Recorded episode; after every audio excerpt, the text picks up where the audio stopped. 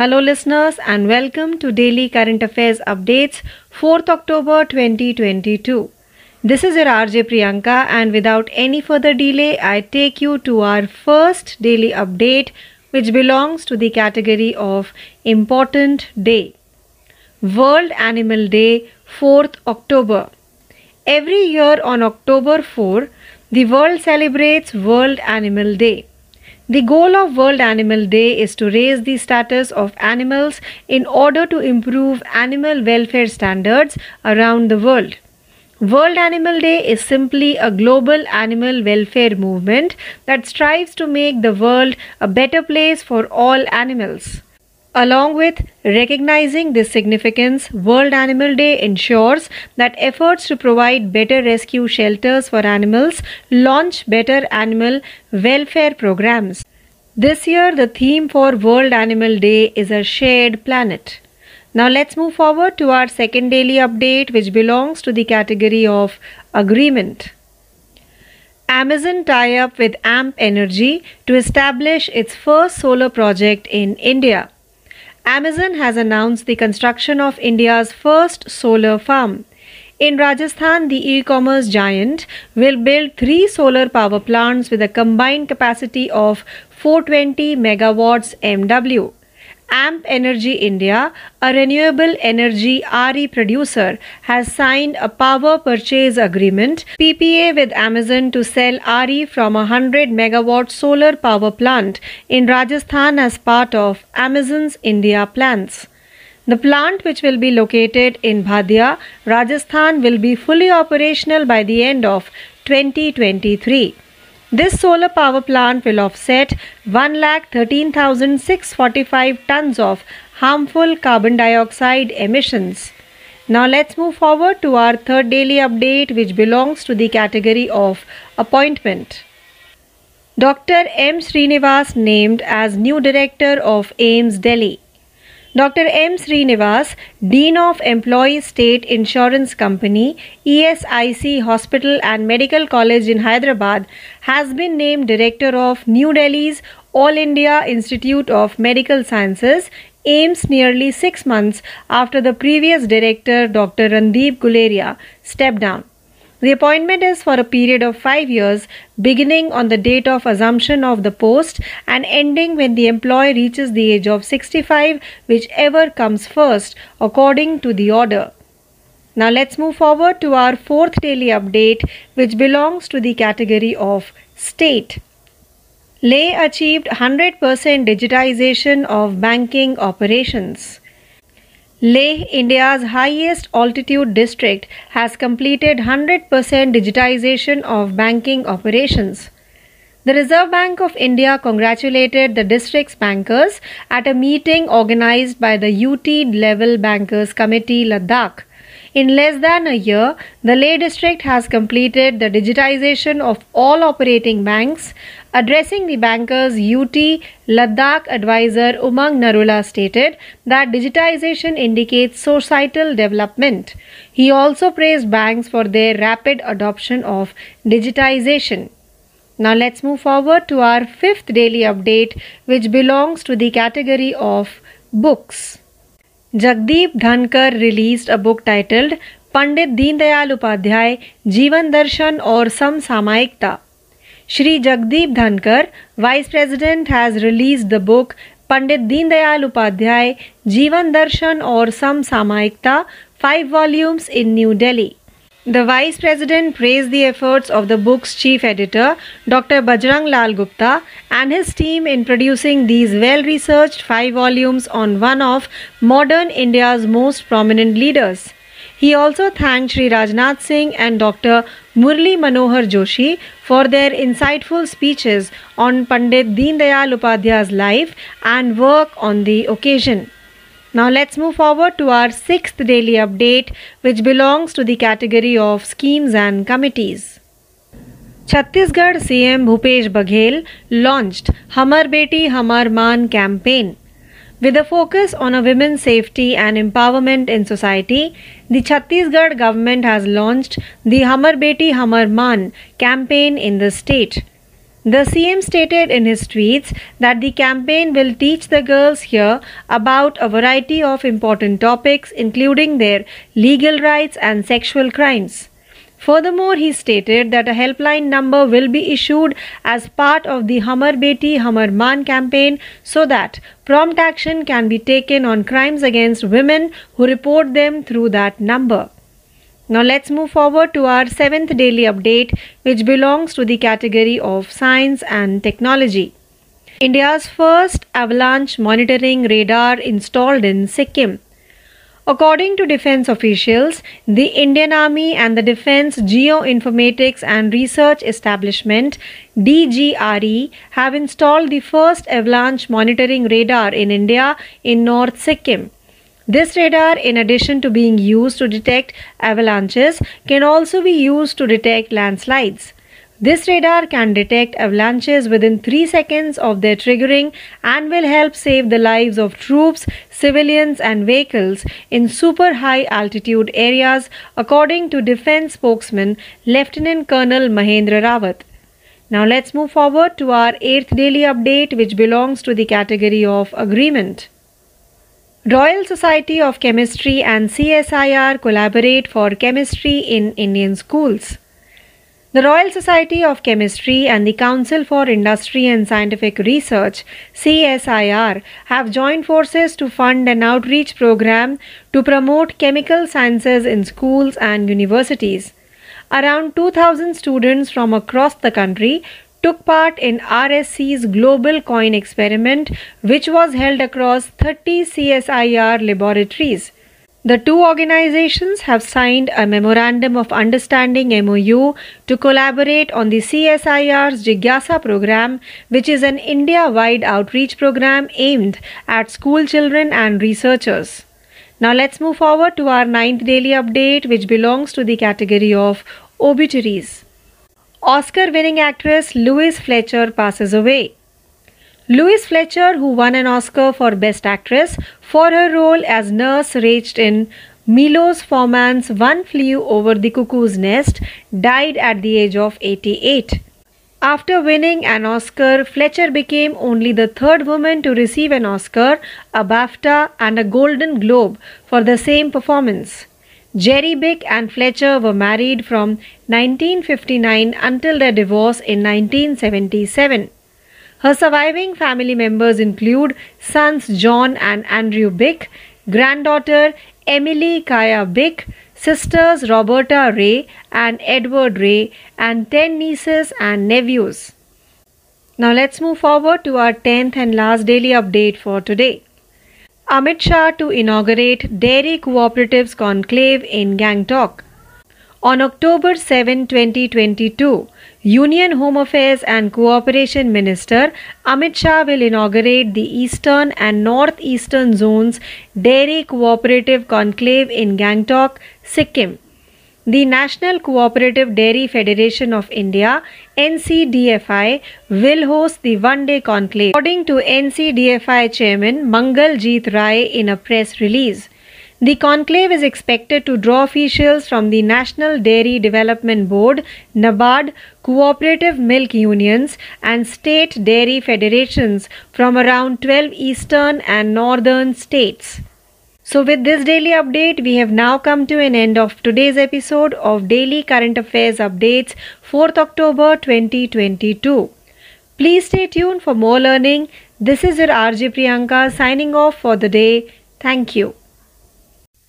Hello listeners, and welcome to Daily Current Affairs Quiz, fourth October twenty twenty-two. This is your R J Priyanka, and without any further delay, I take you to our first question of today's quiz.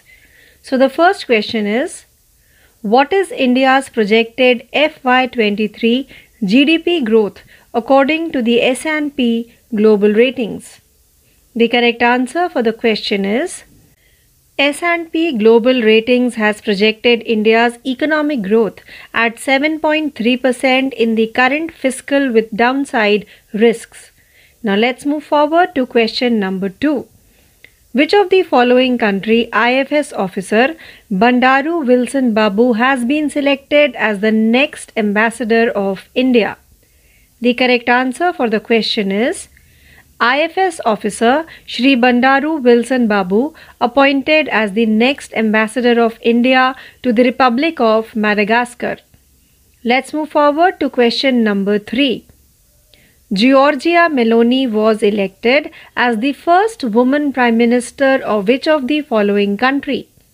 The correct answer for the question is Giorgia Meloni has created history by becoming the first ever women prime minister of Italy.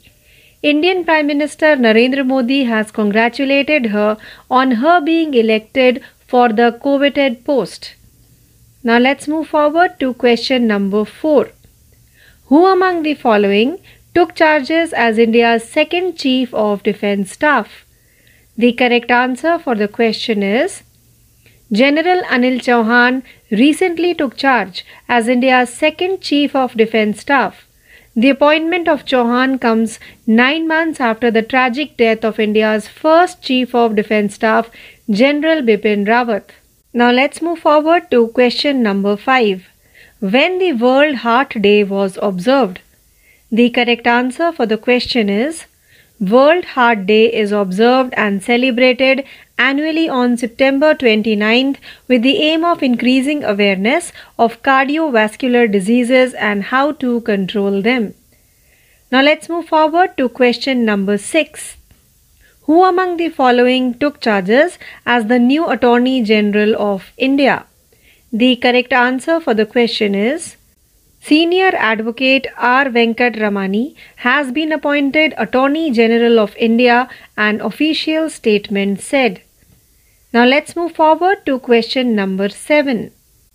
Which of the following veteran actress was awarded with the fifty-second Dada Saheb Phalke Award? The correct answer for the question is veteran actress Asha Parekh was awarded twenty twenty Dada Saheb Phalke Award, making her the fifty-second awardee of the honor. Now let's move forward to question number eight. Dash became the first European woman to command International Space Station. The correct answer for the question is Italian astronaut Samantha Cristoforetti became the first European woman to take over the command of the International Space Station during a live ceremony from space recently. Now let's move forward to question number nine. In which of the following state Archaeological Survey of India A S I has discovered the remains of Buddhist caves or temples? The correct answer for the question is at Bandhavgarh Tiger Reserve in Madhya Pradesh, the Archaeological Survey of India A S I discovered Buddhist caves and stupas. Now let's move forward to the tenth and last question of today's quiz. The central government has awarded which of the following company the Maharatna company status? The correct answer for the question is R E C Limited has been accorded with the status of Maharatna Central Public Sector Enterprise, thus giving R E C greater operational and financial autonomy. So with this question, we have now come to an end of today's episode of Daily Current Affairs Quiz, fourth October twenty twenty-two. Please stay tuned for more learning. This is your R J Priyanka signing off for the day. Thank you. नमस्कार विद्यार्थी मित्रांनो, spectrum अकॅडमीच्या YouTube चॅनलवर तुम्हा सर्वांचं हार्दिक स्वागत. आज आपण चालू घडामोडी या विशेष सत्रामध्ये पाच ऑक्टोबर दोन हजार बावीस या रोजी घडलेल्या महत्त्वपूर्ण चालू घडामोडी या ठिकाणी जाणून घेत आहोत. चला तर ऐकूया आजची पहिली घडामोड. इच्छुक लेखकांना प्रोत्साहन देण्यासाठी टू पॉईंट झिरो कार्यक्रम पंतप्रधानांनी सादर केला. युवा लेखकांना मार्गदर्शन करण्यासाठी पंतप्रधान योजना, ज्याला युवा two point zero young upcoming and versatile authors म्हणून ओळखलं जातं, दोन ऑक्टोबर रोजी शिक्षण मंत्रालयाच्या उच्च शिक्षण विभागाने सुरू केलं. भारत आणि भारतीयांना प्रोत्साहन देण्यासाठी परदेशातील साहित्य हा तरुण आणि महत्त्वाकांक्षी लेखकांसाठी तीस वर्षाखालील लेखक मार्गदर्शन कार्यक्रम आहे. युवा या नावाने ओळखला जाणारा हा राष्ट्रीय उपक्रम भारताच्या स्वातंत्र्याचा पंच्याहत्तरावा वर्धापन दिन साजरा करताना या भावी नेत्यांचा पाया लक्षणीयरित्या मजबूत करेल. दोन ऑक्टोबर ते तीस नोव्हेंबर दोन हजार बावीस दरम्यान H T T P S W W my Goa dot in वर आयोजित केलेल्या अखिल भारतीय स्पर्धेचा भाग म्हणून पंच्याहत्तर लेखकांची निवड केली जाईल. वळूया पुढील घडामोडीकडे. फिट इंडिया फ्रीडम रन तीन पूर्णांक शून्यची सुरुवात अनुराग सिंग ठाकूर आणि किरेन रिजिजू यांनी केलेली आहे. फिट इंडिया फ्रीडम रन तीन पूर्णांक शून्य अधिकृतपणे नवी दिल्लीतील मेजर ध्यानचंद नॅशनल स्टेडियमवर सादर करण्यात आली. दोन हजार वीसमध्ये कोविड नाईन्टीन महामारीच्या शिखरावर भारत सरकारने सुरू केलेल्या सर्वात मोठ्या राष्ट्रीय उपक्रमांपैकी एक असलेल्या फिट इंडिया प्लॉग रनची तिसरी आवृत्ती केंद्रीय कायदा आणि न्यायमंत्री श्री किरेन रिजिजू आणि श्री अनुराग सिंग यांनी संयुक्तपणे सादर केले. दोन ऑक्टोबर फिट इंडिया फ्रीडम रनच्या तिसऱ्या आवृत्तीची सुरुवात झाली, जी एकतीस ऑक्टोबरपर्यंत चालेल.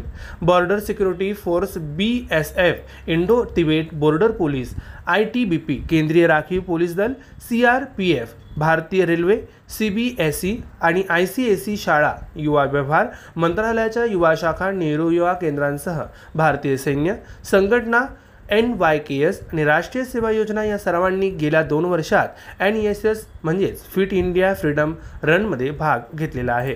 वळूया पुढील घडामोडीकडे. राष्ट्रीय स्वच्छ गंगा अभियानाचे एक हजार एकशे पंचेचाळीस कोटी रुपयांच्या चौदा प्रकल्पांना मंजुरी देण्यात आलेली आहे. नॅशनल मिशन फॉर क्लीन गंगाने एक हजार एकशे पंचेचाळीस कोटी रुपयांच्या चौदा प्रकल्पांना मंजुरी दिली आहे. प्रकल्पांमध्ये सिवरेज व्यवस्थापन, औद्योगिक प्रदूषण रोखणे आणि जैवविविधता संवर्धन या बाबींचा समावेश आहे, जी अशोक कुमार महासंचालक एन एम सी जी यांच्या चॅम्पियनशिप अंतर्गत कार्यकारी समितीच्या पंचेचाळीसाव्या बैठकीत या प्रकल्पाला मंजुरी देण्यात आली. राष्ट्रीय स्वच्छ गंगा अभियानाशी संबंधित महत्त्वाचे मुद्दे या प्रकल्पात उत्तराखंड, उत्तर प्रदेश, बिहार, झारखंड आणि पश्चिम बंगाल या पाच मुख्य गंगा खोऱ्यातील सिवरेज व्यवस्थापनाशी संबंधित आठ बाबींचा समावेश आहे. उत्तर प्रदेशात चार मलनिस्सारण व्यवस्थापन प्रकल्पांना मंजुरी देण्यात आली. सांडपाणी व्यवस्थापन प्रकल्पांमध्ये वाराणसीतील अस्सी नाल्याचे टॅपिंग, पंचावन्न एम एल डी सांडपाणी प्रक्रिया केंद्र बांधणे समाविष्ट आहे. आस्सी, सामणेघाट आणि नाखा या तीन नाल्यांमधून शून्य प्रक्रिया न केलेल्या विसर्ग साध्य करण्यासाठी प्रकल्प मंजूर करण्यात आलेला आहे. वळूया पुढील घडामोडीकडे. भारतभर फाय जी तंत्रज्ञानासाठी शंभर प्रयोगशाळा सरकार स्थापन करणार आहे. पंतप्रधान नरेंद्र मोदी यांनी भारतीय मोबाईल काँग्रेसमध्ये भारतात फाय जी सेवा सुरू करण्याची घोषणा केल्यानंतर एका दिवसानंतर सरकार आता देशभरात फाय जी प्रयोगशाळा स्थापन करण्याचा मानस आहे. केंद्रीय दळणवळण, इलेक्ट्रॉनिक्स आणि माहिती तंत्रज्ञान मंत्री अश्विनी वैष्णव यांच्यामध्ये भारत सरकार देशभरात शंभर फाय जी प्रयोगशाळा स्थापन करण्याचा मानस आहे. यामध्ये प्रमुख मुद्दे म्हणजे अश्विनी वैष्णव यांनी दूरसंचार क्षेत्राला एकत्र येण्यास सांगितलं आणि या शंभरपैकी किमान बारा प्रयोगशाळांना दूरसंचार उद्योगातील विद्यार्थ्यांना शिकवण्यासाठी आणि प्रयोग करण्यासाठी इन्क्युबेटरमध्ये बदलण्यास सांगितले. टेलिकॉम वाहकांसाठी फाय जी प्रयोगशाळा चालवणे असामान्य नाही. ऑरेंज ऑर्डनचे या तंत्रज्ञानाच्या नवीन ॲप्लिकेशनची तपासणी करण्यासाठी आणि योग्य प्रशिक्षण देण्यासाठी अब्दाली येथील ऑरेंज डिजिटल व्हिलेजमध्ये ऑरेंज फाय जी लॅब उघडलेली आहे.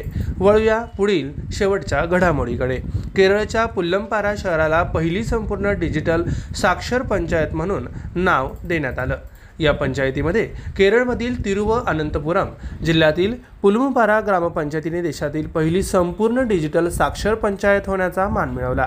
मुख्यमंत्री पिनाराई विजयन यांनी एका सार्वजनिक कार्यक्रमात ही घोषणा देखील केली. एकूण डिजिटल साक्षरता साध्य करण्याच्या मोहिमेचा उद्देश रहिवाशांना ऑनलाईन मोडद्वारे उपलब्ध असलेल्या आठशेहून अधिक सरकारी सेवांमध्ये प्रवेश मिळवण्यासाठी सक्षम करणे हा होता. प्रशिक्षणादरम्यान रहिवाशांना सोशल मीडिया प्लॅटफॉर्म आणि मूलभूत बँकिंग सेवा वापरण्याचे प्रशिक्षण देण्यात आले. मित्रांनो, अशा प्रकारे चालू घडामोडींचा आढावा या ठिकाणी आपण स्पेक्ट्रम अकॅडमीच्या यूट्यूब चॅनलवर जाणून घेतला. असेच नवनवीन कार्यक्रम आणि माहिती ऐकण्यासाठी आणि जाणून घेण्यासाठी स्पेक्ट्रम अकॅडमीच्या यूट्यूब चॅनलला सबस्क्राईब करायला विसरू नका. बेल आयकॉनला प्रेस करा, कमेंट करा, शेअर करा, लाईक करा. धन्यवाद.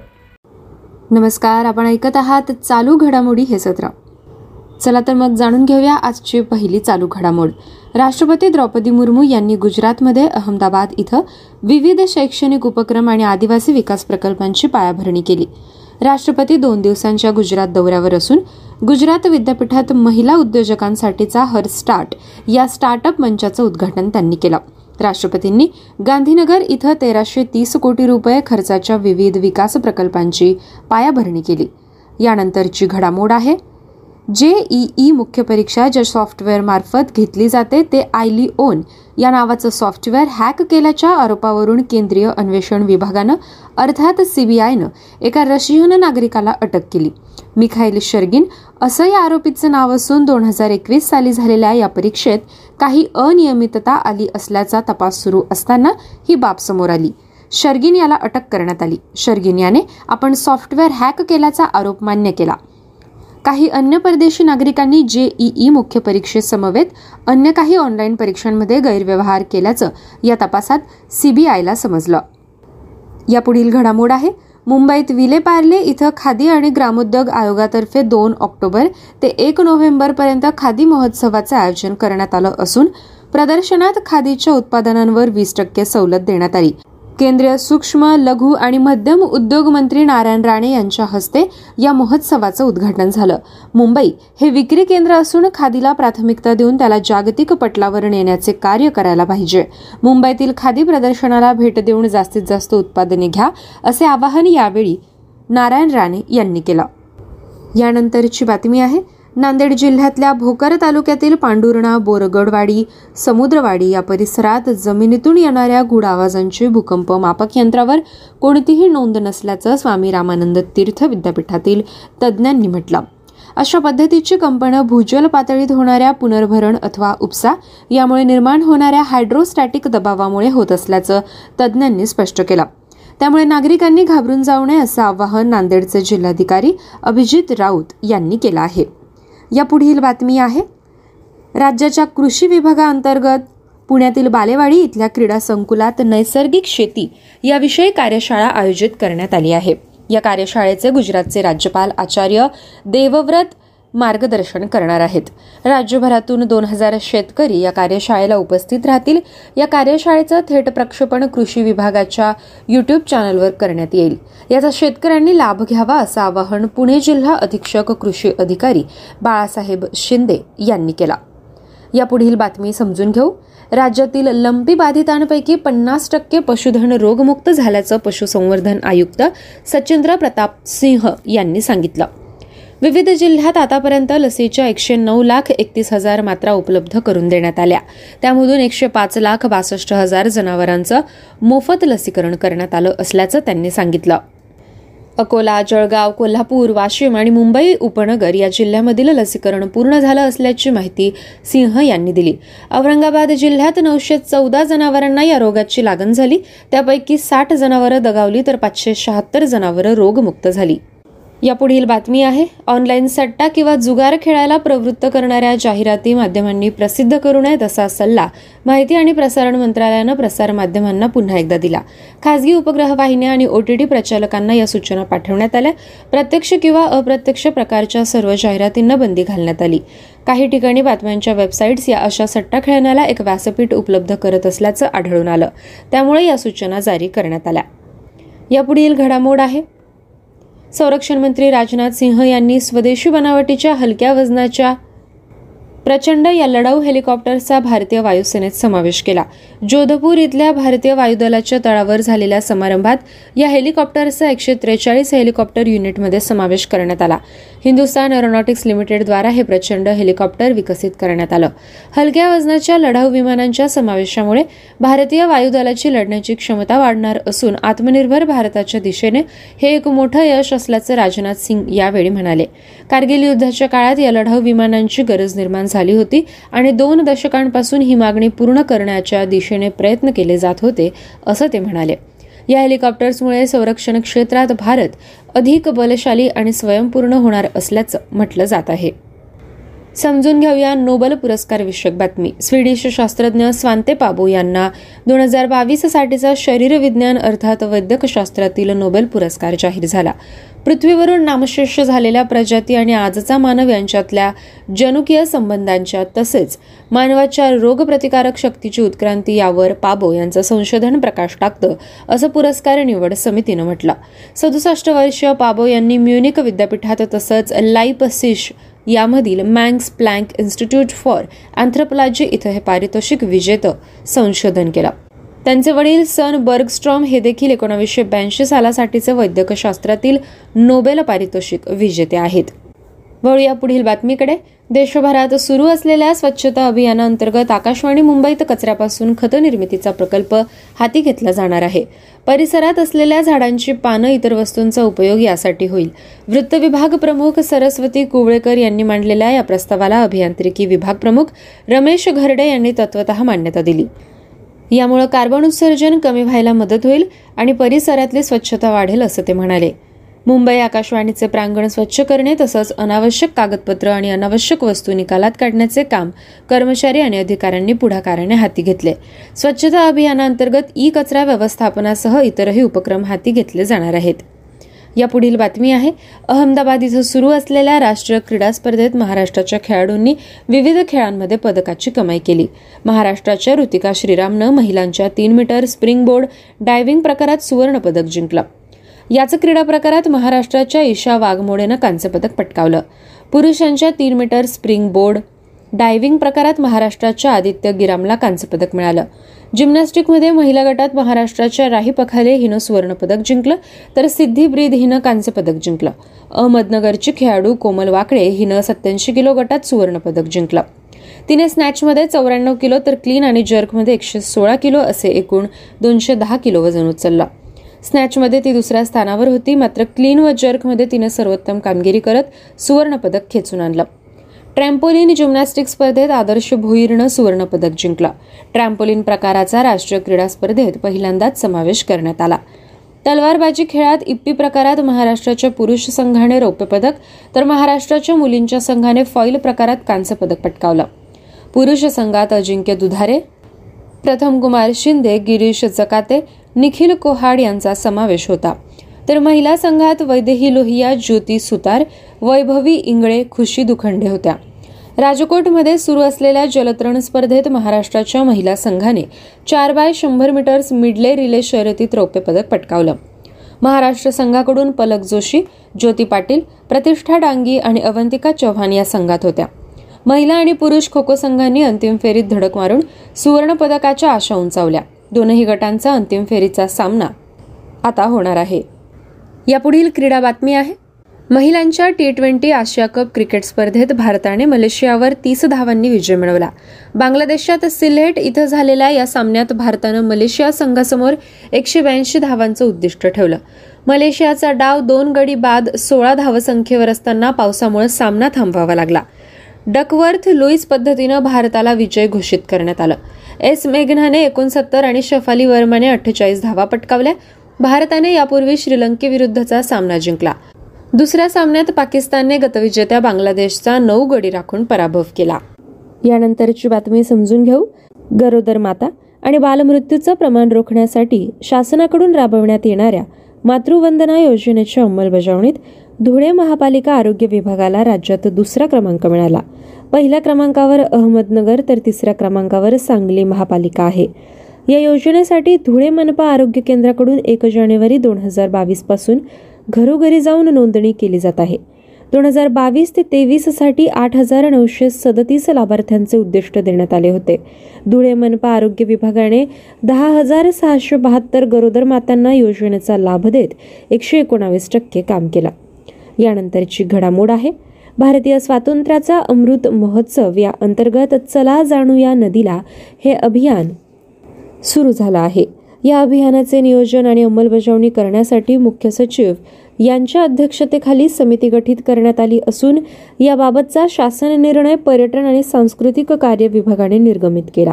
राज्यातील नद्यांचे संरक्षण आणि संवर्धन व्हावे यासाठी सांस्कृतिक कार्यमंत्री सुधीर मुनगंटीवार यांनी अभिनव उपक्रमाचे नियोजन केले.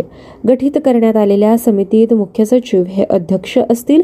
महसूल विभागाचे ग्रामविकास विभागाचे अपर मुख्य सचिव हे सदस्य असतील. वने विभागाचे प्रधान सचिव या समितीचे कार्याध्यक्ष असतील. जलसंपदा, जलसंधारण, कृषी, शालेय शिक्षण, नगर विकास दोन, पर्यावरण, उद्योग, पशुसंवर्धन, मत्स्य व्यवसाय, पाणीपुरवठा व स्वच्छता या विभागाचे प्रधान सचिव या समितीत सदस्य असतील. या समितीचा कार्यकाळ एक वर्ष अथवा शासनाचे पुढील आदेश होईपर्यंत असेल. यानंतरची बातमी आहे. गोष्ट एका पैठणीची या चित्रपटास सर्वोत्तम मराठी चित्रपटाचा राष्ट्रीय पुरस्कार राष्ट्रपती द्रौपदी मुर्मू यांच्या हस्ते प्रदान करण्यात आला. चित्रपटाचे दिग्दर्शक शंतनू गणेश रोडे यांनी हा पुरस्कार स्वीकारला. यावेळी विविध श्रेणीत मराठी चित्रपटांना राष्ट्रीय चित्रपट पुरस्काराने गौरवण्यात आले. प्रसिद्ध अभिनेत्री आशा पारेख यांना भारतीय चित्रपटसृष्टीतील उल्लेखनीय योगदानासाठी दादासाहेब फाळके पुरस्काराने राष्ट्रपतींच्या हस्ते गौरवण्यात आले. माहिती व प्रसारण मंत्रालयाच्या वतीने विज्ञान भवनात अडुसष्टावा राष्ट्रीय चित्रपट पुरस्कार प्रदान सोहळा पार पडला. महिला व बालकांच्या सक्षमीकरणावर आधारित तसेच अनिष्ट चालीरीतींवर बोट ठेवणारा फनरल या मराठी चित्रपटाला सामाजिक विषयावरील श्रेणीतील पुरस्कार प्रदान करण्यात आला. या चित्रपटाचे निर्माते बिफोर आफ्टर एंटरटेनमेंट आणि दिग्दर्शक विवेक दुबे यांनी हा पुरस्कार स्वीकारला. टकटक आणि सुमी या मराठी चित्रपटातील बालकलाकारांना उत्कृष्ट बालकलाकारांचा पुरस्कार जाहीर झाला होता. सुमी सिनेमातील आकांक्षा पिंगळे आणि दिव्येश इंदुलकर या बालकांना, तर टकटक या सिनेमासाठी अनिश मंगेश गोसावी यांना रजत कमळ प्रदान करण्यात आले. सुमी या चित्रपटाला उत्कृष्ट बालचित्रपटाचा पुरस्कार प्रदान करण्यात आला. या चित्रपटाची निर्मिती हर्षला कामत एंटरटेनमेंट यांनी केली, तर दिग्दर्शन अमोल गोळे यांनी केले. या दोघांनाही सुवर्णकमळ आणि प्रत्येकी एक लाख पन्नास हजार रोख राशी देऊन सन्मानित करण्यात आले. विशेष परीक्षक पुरस्कारांचे मानकरी ठरलेल्या जून, गोदाकाठ आणि अवांछित या तीन पुरस्कारांना गौरवण्यात आले. जून चित्रपटासाठी सिद्धार्थ मेनन यांना, तर गोदाकाठ व अवांछित या दोनही चित्रपटांसाठी अभिनेते किशोर कदम यांना प्रमाणपत्र देऊन गौरवण्यात आले. यानंतरची बातमी आहे. दिल्ली सरकारने वायू प्रदूषणाचा सामना करण्यासाठी हिवाळी कृती योजना जाहीर केली. पंधरा कलमी दिल्ली हिवाळी कृती योजनेद्वारे राष्ट्रीय राजधानीतील हवेची गुणवत्ता सुधारली जाईल. विशिष्ट कालावधीत प्रदूषणाचे प्रमाण आणि त्याचे स्रोत यावर अभ्यास करण्यासाठी आय आय टी कानपूरसोबत काम करणे या धोरणात समाविष्ट आहे. दिल्ली हिवाळी कृती योजनेअंतर्गत प्रदूषण नियंत्रण अर्थात पीयूसी प्रमाणपत्र असलेल्या वाहनांचे मूल्यमापन दहा वर्षांपेक्षा जुन्या डिझेल वाहनांसाठी आणि पंधरा वर्षांपेक्षा जुन्या पेट्रोल वाहनांसाठी केले जाईल. दिल्ली हिवाळी कृती योजनेत मोटारींचे प्रदूषण कमी करण्यासाठी जास्त प्रवास करणाऱ्या रस्त्यांसाठी पर्यायी मार्ग तयार करण्याचे आवाहन करण्यात आले. फटाक्यांच्या स्फोटाच्या संपूर्ण प्रतिबंधासोबतच या योजनेत फटाक्यांचे उत्पादन, साठवण, वितरण आणि विक्रीवर सुद्धा बंदी घालण्यात आली. दिल्ली सरकारने प्रदूषण हॉटस्पॉट म्हणून तेरा क्षेत्रांची निवड केली. या भागांवर सक्रियपणे लक्ष दिले जाईल. समजून घेऊया आंतरराष्ट्रीय घडामोड. युक्रेनवरील आक्रमण आणि तेथील चार प्रांतात घेतलेले सार्वमत अवैध ठरवून त्याचा निषेध करणारा प्रस्ताव अमेरिका आणि अल्बानिया यांनी संयुक्त राष्ट्रांच्या सुरक्षा परिषदेत मांडला. त्यावेळी भारत मात्र तटस्थ राहिला. युक्रेनमधून रशियाचे सैन्य तातडीने मागे घ्यावे अशी मागणी या प्रस्तावात होती. सुरक्षा परिषदेतील पाच स्थायी आणि दहा अस्थायी सदस्य राष्ट्रांनी यावर मतदान करणे अपेक्षित होते, मात्र यावेळी भारताने मतदानात भाग घेतला नाही. सुरक्षा परिषदेचे स्थायी सदस्य रशियाने या प्रस्तावावर आपला नकाराधिकार वापरल्याने हा प्रस्ताव मंजूर होऊ शकला नाही. या प्रस्तावाच्या बाजूने दहा देशांनी मतदान केले. भारत, चीन, ब्राझील आणि आफ्रिकेतील देश गॅबन या चार देशांनी मतदान केले नाही.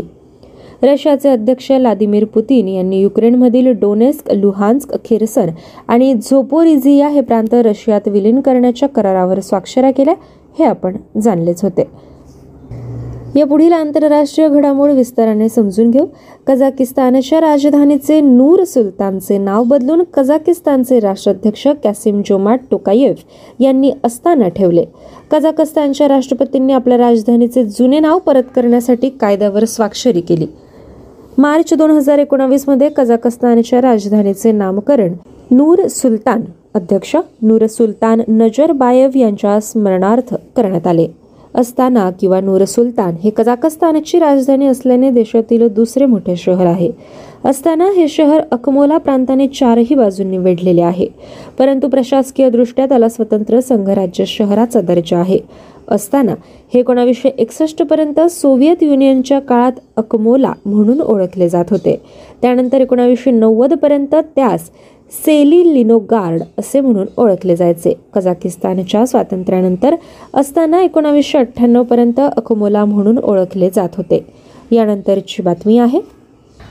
चेन्नईतील महिंद्रा वर्ल्ड सिटीमध्ये कारखाना सुरू केल्यामुळे तैवानची पेगॅट्रॉन भारतात उत्पादन सुविधा स्थापन करणारी तिसरी ॲपल पुरवठादार बनली. या सुविधेसाठी सुमारे एक हजार शंभर कोटी रुपये खर्च होतील, ज्यामुळे चौदा हजार रोजगार निर्माण होऊ शकतात. भारतात सुविधांसह ॲपलचे इतर दोन पुरवठादार फॉक्सकॉन आणि विस्ट्रॉन या तैवानच्या कंपन्या आहेत. या पुढील घडामोड आहे. विद्यापीठ अनुदान आयोगाने अर्थात यूजीसीच्या मार्गदर्शक तत्वांनी म्हटले की देशभरातील उच्च शिक्षण संस्था म्हणजेच एच ई आय एस आता आंतरराष्ट्रीय विद्यार्थ्यांसाठी पंचवीस टक्क्यांपर्यंत अतिरिक्त जागा जोडण्यास सक्षम असतील. त्यांच्यासाठी पारदर्शक प्रवेश प्रक्रिया असणे आवश्यक आहे. गेल्या महिन्यात भारतातील उच्च शैक्षणिक संस्थांमधील अंडर ग्रॅज्युएट आणि पोस्ट ग्रॅज्युएट प्रोग्राम्समधील आंतरराष्ट्रीय विद्यार्थ्यांच्या प्रवेशासाठी सुपर न्यूमररी सीटसाठी मार्गदर्शक तत्वांचा मसुदा लोकांना टिप्पणीसाठी उपलब्ध करून देण्यात आला होता. अंडर ग्रॅज्युएट आणि ग्रॅज्युएट या प्रोग्रामसाठी त्यांच्या एकूण मंजूर नावनोंदणीच्या पलीकडे एच ई आय परदेशी विद्यार्थ्यांसाठी पंचवीस टक्के सुपर न्यूमररी जागा निर्माण करू शकतात. अतिरिक्त जागांची निवड संबंधित उच्च शिक्षण संस्थांनी पायाभूत सुविधा, विद्याशाखा आणि इतर निकष लक्षात घेऊन नियामक संस्थांनी जारी केलेला तपशीलवार निर्देश आणि कायद्यांनुसार करणे आवश्यक आहे. आंतरराष्ट्रीय विद्यार्थी भारतीय एच ई आय द्वारे त्यांच्या प्रवेश पात्रतेच्या समकक्षतेनुसार स्वीकारले जाऊ शकतात. यूजीसी या उद्देशासाठी मान्यता दिलेली इतर कोणतीही संस्था किंवा संबंधित राष्ट्रीय नियामक संस्थांनी समतुल्य निश्चित करणे आवश्यक आहे. या पुढील बातमी आहे. तेलंगणा सरकारने अनुसूचित जमातीचे आरक्षण सहा टक्क्यांवरून दहा टक्के करण्याचा आदेश जारी केला. आदिवासी कल्याण विभागाने जारी केलेल्या आदेशात असे सांगण्यात आले की वाढीव आरक्षणे शैक्षणिक संस्थांमध्ये आणि राज्य सरकारच्या अखत्यारीतील सेवांमध्ये त्वरित प्रभावाने लागू होतील. दोन हजार सतरामध्ये तेलंगणा विधानसभेने एस टी लोकसंख्येचं आरक्षण दहा टक्क्यांपर्यंत वाढवणारे विधेयक मंजूर केले. त्याच वर्षी हे विधेयक राष्ट्रपतींच्या संमतीसाठी भारत सरकारकडे पाठवण्यात आले. सहा वर्षांनंतरही राज्य सरकारकडे अनेक निवेदने देऊन ती प्रलंबित होती. राज्य सरकारने आरक्षण वाढवून तात्काळ लागू करण्याचे आदेश दिले. ताज्या आदेशाने राज्यातील विविध विभागांचे आरक्षण चोपन्न टक्क्यांपर्यंत वाढले. मुख्यमंत्री के चंद्रशेखर राव यांनी एस टीचा कोटा दहा टक्के करण्याची घोषणा केली. एकोणावीसशे शहाऐंशी पासून जेव्हा सहा टक्के आरक्षण जाहीर करण्यात आले तेव्हापासून एस टीची लोकसंख्या इतरांच्या तुलनेत अधिक वाढल्याचं आरक्षण अहवालात अधोरेखित करण्यात आले. राज्यविषयक पुढील बातमी आहे. नागालँड आणि अरुणाचल प्रदेशमध्ये अफस्पा सशस्त्र दल विशेष अधिकार कायदा किंवा अफस्पा नागालँड आणि अरुणाचल प्रदेशमधील बारा जिल्ह्यांना अतिरिक्त सहा महिन्यांसाठी लागू करण्यात आला. संघीय सरकारनुसार हा कायदा लागू आहे. लष्करी दलांना बंडखोरीविरोधी कारवाया करण्यासाठी मदत करण्यासाठी याला मुदतवाढ देण्यात आली. दोन ईशान्येकडील राज्यातील आणखी पाच जिल्ह्यातील काही भागात याचा विस्तार करण्यात आला. नागालँडमधील दिमापूर, न्यूलँड, चुमोके दिमा, मोन, किफिरे, नोकलाक, फेक आणि जुन्हे बोटो या नऊ जिल्ह्यांमधून अफस्पा सहा महिन्यांसाठी वाढवण्यात येईल. कोहिमा, मोकोकचुंग, लाँगलेंग आणि वोखा या चार अतिरिक्त जिल्ह्यातील सोळा पोलीस ठाण्यांच्या क्षेत्रात सुरू होऊन अफस्पा सहा महिन्यांसाठी वाढवण्यात येईल. गृह मंत्रालयाने जारी केलेल्या अधिसूचनेत ही माहिती देण्यात आली. अरुणाचल प्रदेशात सव्वीस जिल्हे आहेत तर नागालँडमध्ये फक्त सोळा जिल्हे आहेत. एकतीस मार्च रोजी केंद्रीय गृहमंत्री अमित शहा यांनी सांगितले की आसाम, नागालँड आणि मणिपूर यापुढे एक एप्रिलपासून अफस्पा वापरणार नाही. वळ या पुढील घडामोडीकडे. टेस्लाचे सीईओ इलॉन मस्क यांनी ह्युमनॉइड ऑप्टिमस रोबोटच्या मॉडेलचे अनावरण केले, जे टेस्ला वाहनांमध्ये ऑटो पायलट ड्रायव्हिंग सहाय्य प्रणालीसारखेच काही कृत्रिम बुद्धिमत्ता अर्थात ए आय सॉफ्टवेअर आणि सेन्सर वापरते. टेस्ला ए आय डे दोन हजार बावीसमध्ये ज्या कंपनीचे स्वायत्त रोबोट्स आणि वाहनांमधील संशोधन किती पुढे गेले हे दाखवण्यासाठी आयोजित करण्यात आले होते. ऑप्टिमसचे अनावरण सुद्धा तेव्हाच करण्यात आले.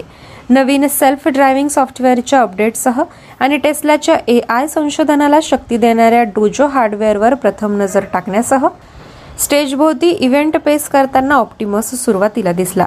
एलॉन मस्कचा दावा आहे की हे ह्युमनॉइड प्रोटोटाईप वास्तविक जीवनात जे प्रदर्शित केले गेले त्यापेक्षा अधिक सक्षम आहे. टेस्ला ए आय डे सेलिब्रेशनमध्ये प्रथमच टीथर शिवाय वापरले गेले. मस्कने असेही प्रतिपादन केले की टेस्लाचा ऑप्टिमस मागील खरोखरच आश्चर्यकारक ह्युमनाइड रोबोट डेमोपेक्षा वेगळा आहे, कारण तो लाखो युनिटमध्ये मोठ्या प्रमाणात उत्पादनासाठी डिझाईन केलेला आहे आणि अत्यंत सक्षम असा आहे. यानंतरची बातमी आहे नियुक्तीविषयक. वरिष्ठ आय ए एस अधिकारी सुनील बर्थवाल यांनी वाणिज्य सचिव म्हणून पदभार स्वीकारला. बिहार केडरचे एकोणावीसशे एकोणनव्वदच्या बॅचचे अधिकारी बर्थवाल यांनी यापूर्वी कामगार आणि रोजगार सचिव म्हणून काम केले होते. त्यांनी छत्तीसगड कॅडरचे एकोणावीसशे सत्त्याऐंशी बॅचचे आय ए एस अधिकारी सुब्रमण्यम यांची जागा घेतली.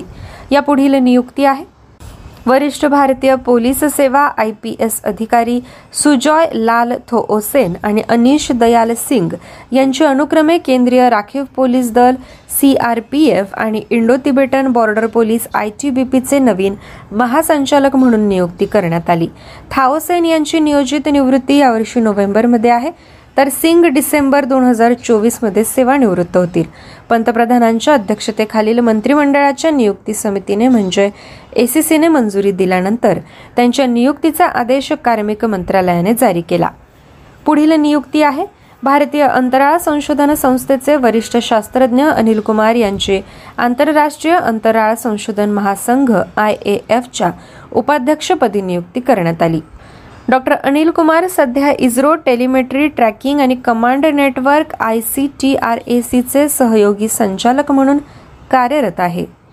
वळूया पुढील नियुक्तीकडे. प्रसिद्ध वकील ललित भसीन यांची Indian American chamber of commerce अर्थात आय ए सी सीचे राष्ट्रीय अध्यक्ष म्हणून नियुक्ती करण्यात आली. या पदावर निवड होण्यापूर्वी भसीन हे आय ए सी सीचे कार्यकारी उपाध्यक्ष होते. भसीन हे आय ए सी सीचे चोपणावे राष्ट्रीय अध्यक्ष आहेत, ज्याची स्थापना ऑक्टोबर एकोणावीसशे अडुसष्टमध्ये करण्यात आली होती. त्याचे मुख्यालय मुंबई येथे आहे. यानंतरची बातमी समजून घेऊ. भारताची चालू खात्यातील तूट.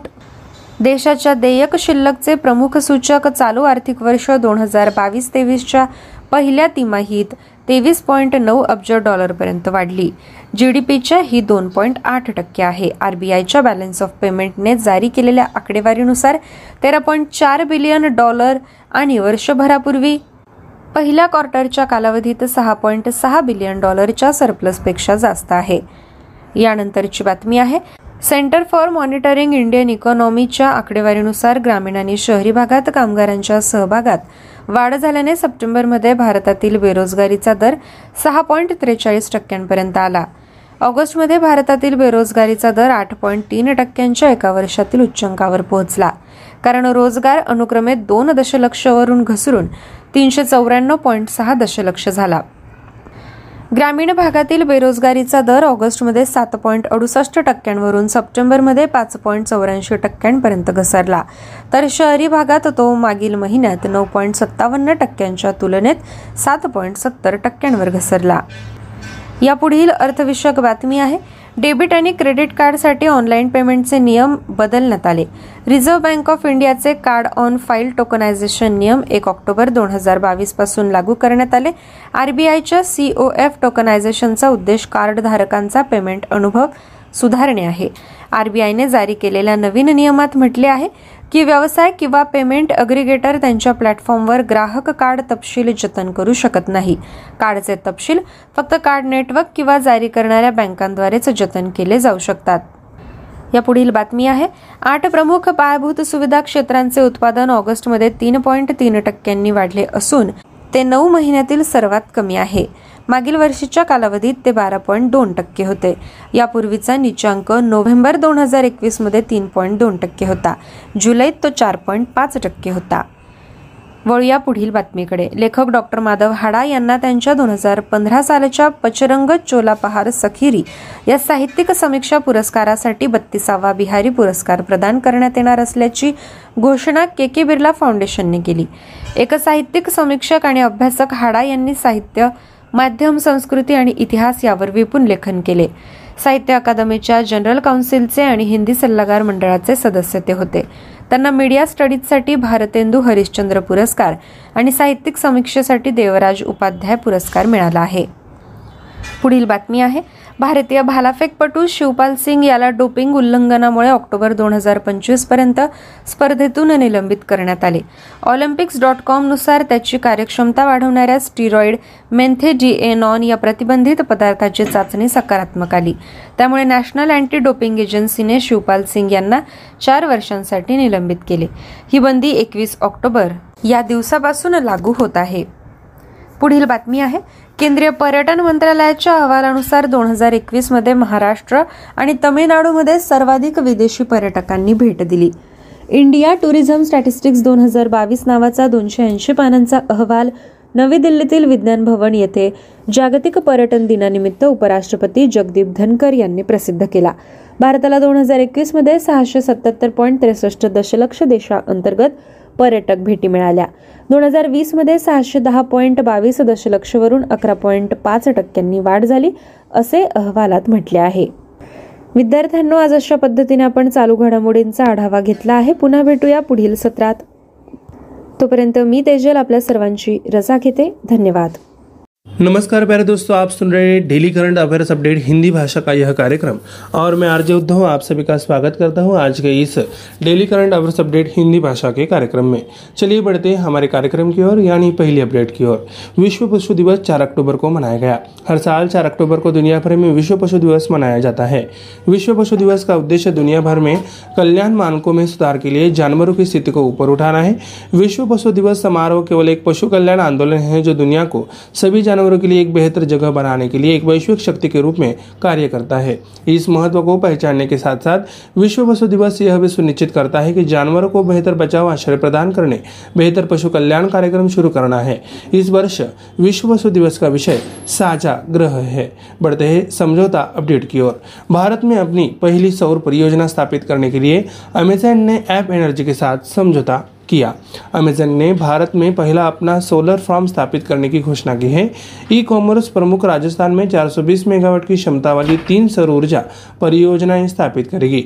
अमेज़न की भारत योजनाओं के हिस्से के रूप में अक्षय ऊर्जा निर्माता एप एनर्जी इंडिया ने राजस्थान में सौ मेगावाट सौर ऊर्जा संयंत्र से अमेज़न को आर ई बेचने के लिए एक बिजली खरीद समझौते पर हस्ताक्षर किए हैं. राजस्थान के भादिया में स्थित संयंत्र दो हजार तेईस के अंत तक पूरी तरह से चालू हो जाएगा. यह सौर संयंत्र एक लाख तेरह हजार छः सौ पैंतालीस टन हानिकारक सी ओ टू उत्सर्जन को कम करने में मदद करेगा. बढ़ते हैं अगले अपडेट है नियुक्ति के बारे में.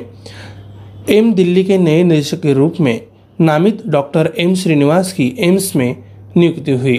कर्मचारी राज्य बीमा कंपनी अस्पताल और मेडिकल कॉलेज हैदराबाद की डीन डॉक्टर एम श्रीनिवास को नई दिल्ली के अखिल भारतीय आयुर्विज्ञान संस्थान एम्स का निदेशक नियुक्त किया गया है, जो पिछले निदेशक डॉक्टर रणदीप गुलेरिया के औपचारिक कार्यकाल के समाप्ति के लगभग छह महीने बाद है. नियुक्ति के आदेश के अनुसार पदभार ग्रहण करने की स्थिति से पाँच वर्ष की अवधि के लिए या पैंसठ वर्ष की आयु प्राप्त करने तक या अगले आदेश तक जो भी जल्द हो उनके लिए है. बढ़ते हैं अगले अपडेट है राज्य के बारे में. लेह ने ब्रेकिंग परिचालन का सौ प्रतिशत डिजिटलीकरण हासिल किया. देश के सर्वाधिक ऊंचाई पर स्थित जिले लेह ने बैंकिंग कार्यों का सौ प्रतिशत डिजिटलीकरण हासिल कर लिया है. केंद्र शासित स्तरीय बैंकर्स कमेटी लद्दाख द्वारा आयोजित बैठक में उपलब्धि का जश्न मनाते हुए भारतीय रिजर्व बैंक ने जिले के बैंकरों को सम्मानित किया है. लेह जिले ने एक साल की छोटी सी अवधि में सभी ऑपरेटिंग बैंकों का डिजिटलीकरण पूरा कर लिया है. बैंकरों को संबोधित करते हुए यूटी लद्दाख के सलाहकार उमंग नरुला ने कहा कि डिजिटलीकरण समाज के विकास को इंगित करता है. उन्होंने डिजिटलीकरण को तेजी से अपनाने के लिए बैंकों की सभी सराहना की. अगली अपडेट है पुस्तक के बारे में. जगदीप धनखड़ ने पंडित दीनदयाल उपाध्याय जीवन दर्शन और समय सामयिकता नामक पुस्तक का विमोचन किया. उपराष्ट्रपति श्री जगदीप धनखड़ ने नई दिल्ली में पंडित दीनदयाल उपाध्याय जीवन दर्शन और समय सामयिकता पाँच खंड नामक पुस्तक का विमोचन किया. उपराष्ट्रपति ने आधुनिक भारत के अग्रणी नेताओं में से एक पर अच्छी तरह से शोध के साथ पांच खंडों में तैयार इस पुस्तक के लिए मुख्य संपादक डॉक्टर बजरंग लाल गुप्ता और उनकी टीम के प्रयासों की सराहना की. इस अवसर पर उन्होंने पंडित दीनदयाल उपाध्याय के जीवन और कार्यों पर श्री राजनाथ सिंह और डॉक्टर मुरली मनोहर जोशी के संबोधन के लिए उनका धन्यवाद किया. अगली अपडेट है योजनाओं के बारे में. छत्तीसगढ़ के मुख्यमंत्री भूपेश बघेल ने शुरू किया हमर बेटी हमर मान अभियान. महिलाओं की सुरक्षा और समाज के उनके सशक्तिकरण की चिंता को ध्यान में रखते हुए छत्तीसगढ़ सरकार ने राज्य में हमर बेटी हमर मान अभियान की घोषणा की है। मुख्यमंत्री ने अपने ट्वीट के माध्यम से जानकारी दी कि अभियान के तहत यहाँ की लड़कियों को उनके कानूनी अधिकार और यौन अपराधों सहित विभिन्न आवश्यक विषयों के बारे में पढ़ाया जाएगा। उन्होंने आगे कहा कि हमर बेटी हमर मान अभियान के तहत एक हेल्पलाइन नंबर भी जारी किया जाएगा ताकि किसी भी महिला के खिलाफ अपराध की शिकायत करने पर उस नंबर के माध्यम से त्वरित कार्रवाई की जा सके। अगली अपडेट है विज्ञान के बारे में। सिक्किम में स्थापित भारत का पहला हिमस्खलन निगरानी रडार। रक्षा अधिकारियों ने कहा कि भारतीय सेना और रक्षा भू सूचना विज्ञान अनुसंधान प्रतिष्ठान ने संयुक्त रूप से उत्तरी सिक्किम में भारत में अपनी तरह का पहला हिमस्खलन निगरानी रडार स्थापित किया है। हिमस्खलन का पता लगाने के लिए इस्तेमाल होने वाले अलावा इस रडार को भूस्खलन का पता लगाने के लिए भी इस्तेमाल किया जा सकता है। रक्षा प्रवक्ता लेफ्टिनेंट कर्नल महेंद्र रावत ने कहा कि यह रडार उसके ट्रिगर होने की तीन सेकंड के भीतर हिमस्खलन का पता लगाने की क्षमता रखता है और सैनिकों और नागरिकों के साथ साथ अत्यधिक ऊंचाई वाले क्षेत्र में मूल्यवान जीवन को बचाने में मदद करेगा। अगली अपडेट है समझौता के बारे में। रॉयल सोसाइटी ऑफ केमिस्ट्री और सी एस आई आर ने भारतीय स्कूल में रसायन विज्ञान के लिए सहयोग किया। Royal society of chemistry of counselling for industry and scientific research ने स्कूलों और विश्वविद्यालयों में रासायनिक विज्ञान को बढ़ावा देने के लिए डिजाइन किए गए आउटरीच कार्यक्रम का समर्थन करने के लिए भागीदारी की है। सी एस आई आर की तीस से अधिक प्रयोगशालाओं में आयोजित आर ई एस सी के ग्लोबल कॉइन एक्सपेरिमेंट के देश भर के लगभग दो हज़ार छात्रों ने भाग लिया। दोनों के संगठनों ने सी एस आई आर के जिज्ञासा कार्यक्रम पर एक साथ काम करने के लिए एक समझौता ज्ञापन पर हस्ताक्षर किए हैं, जो स्कूली बच्चों और शोधकर्ताओं के उद्देश्य से एक भारत व्यापी आउटरीच कार्यक्रम है। अगली अपडेट है ऑस्कर विजेता अभिनेत्री लुइस फ्लेचर का निधन हुआ। लुइस फ्लेचर, जिन्होंने मिलोस फॉरमैन के one flew over the cuckoo's nest में नर्स रैचेल के रूप में अपने अविस्मरणीय प्रदर्शन के लिए सर्वश्रेष्ठ अभिनेत्री का ऑस्कर जीता, उनका अठासी वर्ष की आयु में निधन हो गया। फ्लेचर ऑस्कर जीतने के बाद एक ही प्रदर्शन करने के ऑस्कर, बाफ्टा और गोल्डन ग्लोब प्राप्त करने वाली तीसरी महिला है। जेरी बिक, एक फिल्म निर्माता और फ्लेचर उन्नीस सौ उनसठ से उन्नीस सौ सतहत्तर में उनके तलाक तक विवाहित थे। बेटे जॉन और एंड्रू बिक, पोती मिलिया काया बिक, बहनें रॉबर्टा रे और एडवर्ड रे, साथ ही साथ दस भतीजी और भतीजे उनके जीवित परिवार के सदस्य हैं। बढ़ते हैं अगले अपडेट की ओर। यह अपडेट है सम्मेलन के बारे में। गंगटोक में डेयरी सहकारी सम्मेलन का उद्घाटन करेंगे अमित शाह।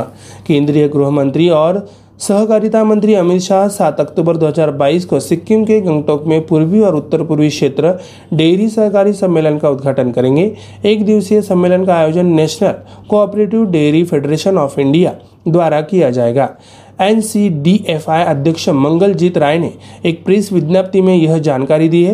राष्ट्रीय डेयरी विकास बोर्ड नाबार्ड सरकारी दुग्ध संघों और राज्य डेयरी संघों के लगभग बारह पूर्वी और उत्तर पूर्वी राज्यों के अधिकारियों के सम्मेलन में भाग लेने की संभावना है। प्यारे दोस्तों, हमारा daily current affairs update Hindi भाषा का यह कार्यक्रम यहीं पे समाप्त होता है। मैं आरजे उद्धव आप सभी से लेता हूँ इजाजत। तब तक के लिए ऐसे ही बने रहिए और सुनते रहिए हमारा प्यारा radio radio M P S C Guru spread the knowledge powered by spectrum academy. धन्यवाद।